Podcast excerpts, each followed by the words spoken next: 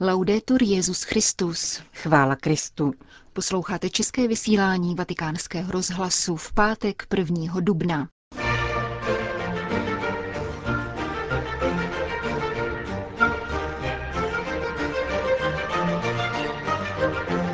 Ve věku 93 let zemřel kardinál Georges Cotier, emeritní teolog papežského domu. Tvrdé srdce mění pastýře ve vlky.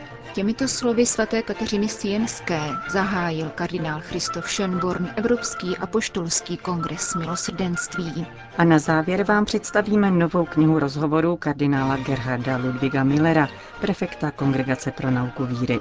Od mikrofonu zdraví a pořadem provázejí Johana Bronková a Jana Gruberová.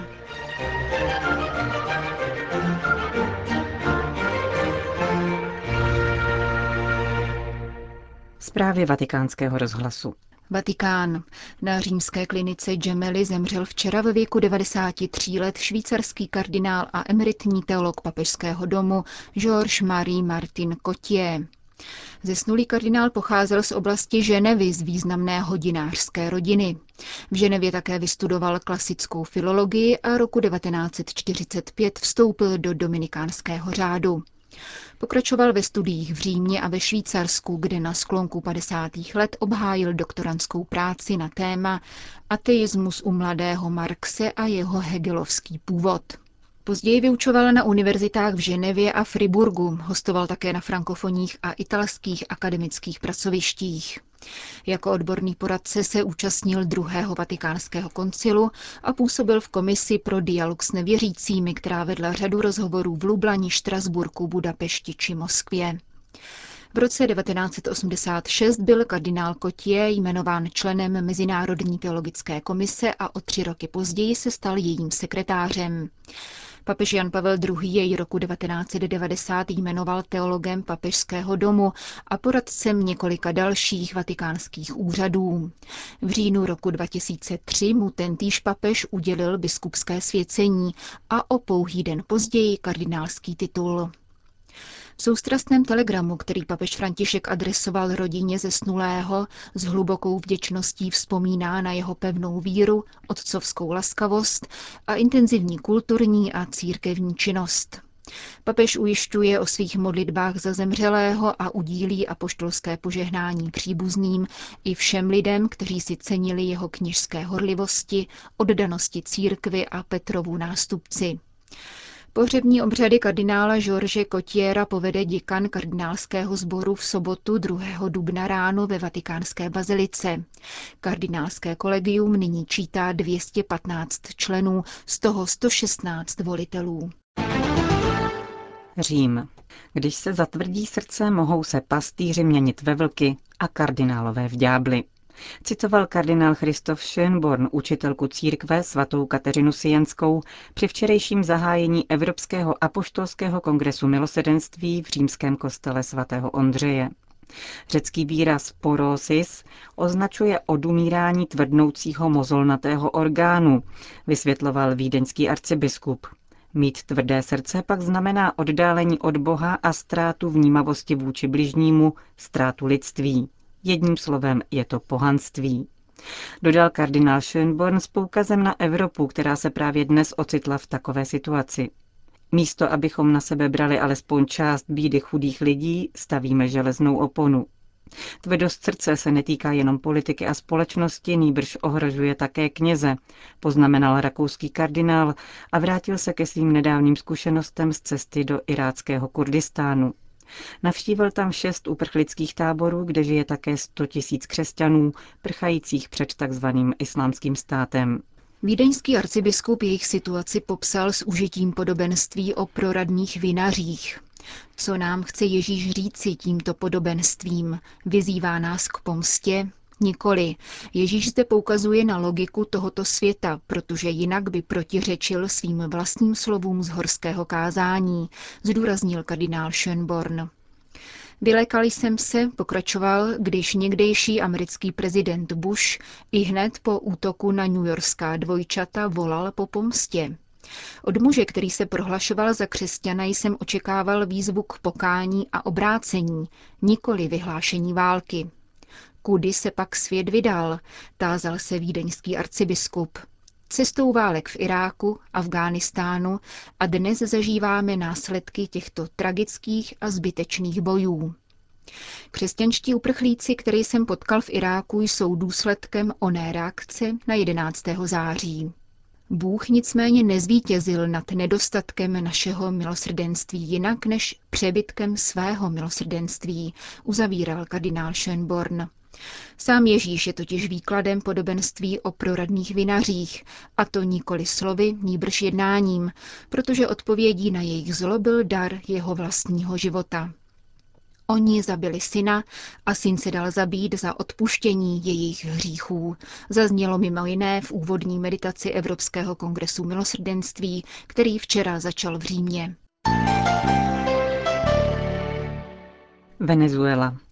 Policie ve venezuelském státě Táčira potvrdila smrt 38-letého katolického kněze při pokusu o loupež motorky, na které se pohyboval po své farnosti. Obětí je otec Darwin Zambrano, farář v San José de Bolívar. Od začátku roku je to již třetí kněz, který zemřel násilnou smrtí. Další dva zemřeli v Brazílii a v Demokratické republice Kongo. Ke smutné statistice je nutno připočíst také čtyři řeholnice zavražděné v Jemenu a dva usmrcené charitní pracovníky v Sýrii a Kongu. Itálie. Po úředním potvrzení biskupů severoitalských měst Andria a Bergamo je možné mluvit o zázracích, které o letošních velikonocích nastaly v souvislosti s relikviemi Kristovy trnové koruny, uchovávané v tamních katedrálách. Zatímco svatý trn v bergamské obci San Giovanni Bianco rozkvétá malými rudými květy, relikvie uctívaná v Andrii krvácí. K těmto jevům dochází v dějinách opakovaně, vždy, když Velký pátek připadá na 25. březen, tedy slavnost zvěstování páně. Zázrak v obou případech prověřila nestraná komise, povolaná diecézními biskupy. Dodejme, že příště připadne Velký pátek na 25. březen, teprve v roce 2157. Itálie. Internetový deník La Buzzola Quotidiana přináší obsáhlý rozhovor s někdejším slavným protagonistou pornofilmů a symbolem severoamerického gejovského světa Josephem Chambrou, který je dnes blogerem a autorem knihy pod titulem Pohlcen ďáblem. Vypráví obsáhle o svých osobních osudech, včetně konverze a dále o možnostech tzv. reparativní terapie homosexuality, která ovšem vyžaduje poctivost vůči sobě samému, druhým i Bohu, a i o podvodu na osobách LGTB, kterým je hlasité domáhání se domělých práv. Je nutné si uvědomit, říká Šambra, že je to boj politický a lidé s homosexuálními tendencemi jsou do něj vháněni s cílem zničit rodinu. Pozoruhodná je poslední část dlouhého textu, ve kterém někdejší mužská pornohvězda odpovídá na otázku, kde začít boj s ideologií genderu a pornografií. Rozhodně v rodině, prohlašuje Joseph Šambra. Otcové musí být opravdovými otci, protože všichni lidé s homosexuálními sklony, které jsem potkal, měli problémy s otcem nebo s dospělou mužskou figurou. Muži proto na sebe musí brát své otcovské povinnosti velmi zodpovědně, být ctnostným vzorem a chovat se mužně ke své ženě. Vůči dětem by měli jednat silně a rozhodně, ale zároveň je skutečně milovat. Pokud totiž nebudeš pravým otcem svého dítěte, mnozí jiní mužové se budou snažit zaujmout tvé místo.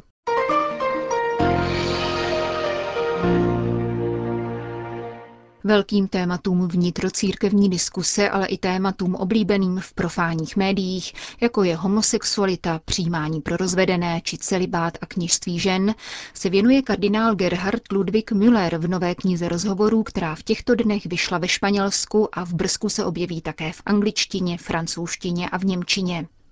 Název knihy Raport o naději je parafrází slavného titulu kardinála Josefa Ratzingera z roku 1985, do češtiny přeloženého jako O víře dnes. Rozhovor s prefektem Kongregace pro nauku víry, který je druhým nástupcem emeritního papeže v tomto úřadě a také vydavatelem jeho sebraných spisů, vedl Carlos Granados, ředitel madridského nakladatelství Biblioteca de Autores Cristianos. Přinášíme vám několik ukázek. První se věnuje populárnímu výroku papeže Františka Kdo jsem já, abych soudil. Kardinál Müller k tomu píše. Právě ti, kdo doposud nechovali pražádný respekt k učení církve, si berou do úst z kontextu vytrženou větu svatého otce Kdo jsem já, abych soudil aby hlásali překroucené ideje o sexuální morálce, obohacené o údajnou interpretaci autentického papežova názoru v této věci.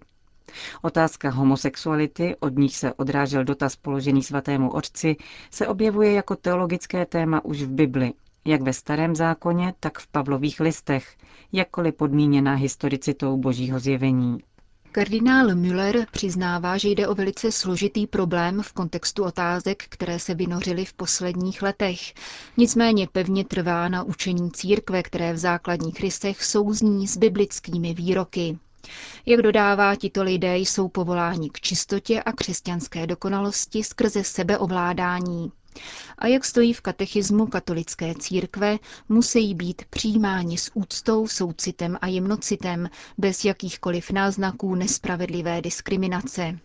Kromě problému vyvolaného vytržením z kontextu citované věty papeže Františka, která měla být znamením úcty k důstojnosti člověka, se mi nicméně zdá zřejmé, že církev ve svém učitelském úřadu má schopnost morálně posuzovat jisté situace. Pokračuje kardinál Müller. Je nepochybnou pravdou, že Bůh je jediný soudce, který nás bude soudit na konci věků. A papež i biskupové mají povinnost předkládat zjevená kritéria tohoto posledního soudu, který se už dnes s předstihem ohlašuje v našem morálním svědomí. Církev vždy říkala, toto je pravé, toto je falešné a nikdo nemůže subjektivně interpretovat boží přikázání, blahoslavenství, koncily podle svých vlastních kritérií, zájmů nebo dokonce potřeb, jako by Bůh byl pouze kulisou jeho autonomie. Vztah mezi osobním svědomím a Bohem je konkrétní a reálný, osvěcovaný učením církve – a církev má právo a povinnost prohlašovat, že jisté učení je falešné právě proto, že takové učení odvádí prosté lidi z cesty vedoucí k Bohu. Počínaje francouzskou revolucí, pokračuje kardinál Miller, přes následné liberální režimy a totalitní systémy 20. století byla vždy cílem hlavních útoků křesťanská vize lidské existence a jejího osudu. Pokud nebylo možné zdolat její rezistenci, dovolilo se zachovat některé její prvky, ale nikoli křesťanství v jeho podstatě. Výsledkem bylo, že křesťanství přestalo být kritériem veškeré skutečnosti a podporu dostávaly zmíněné subjektivistické pozice. Zakládají se na nové antropologii, nekřesťanské a relativistické, která odhlíží od konceptu pravdy. Dnešní člověk nepovažuje za nutné neustále žít s pochybami. Ba co více, tvrzení, že církev nemůže soudit osobní situace, se zakládá na falešné soteriologii, totiž na tom, že člověk je svým vlastním spasitelem a vykupitelem. Když se křesťanská antropologie podřídí takto brutálnímu redukcionismu, Výklad skutečnosti, který na ně navazuje, přebírá pouze prvky, které jsou zajímavé nebo výhodné pro jednotlivce. Například některé prvky z podobenství, některá Kristova benevolentní gesta nebo ty pasáže, které Ježíše představují jako prostého, sociálně smýšlejícího proroka nebo učitele lidství. Naopak dochází k cenzuře pána dějin, božího syna, který vybízí k obrácení, nebo syna člověka, který přijde soudit živé i mrtvé. Toto tolerované křesťanství se ve skutečnosti vyprazňuje, vzdává svého poselství a zapomíná, že vztah ke Kristu není možný bez osobního obrácení.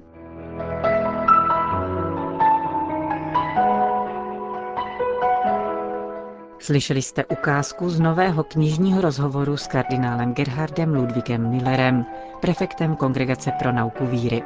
Končíme české vysílání vatikánského rozhlasu. Chvála Kristu. Laudetur Jezus Christus.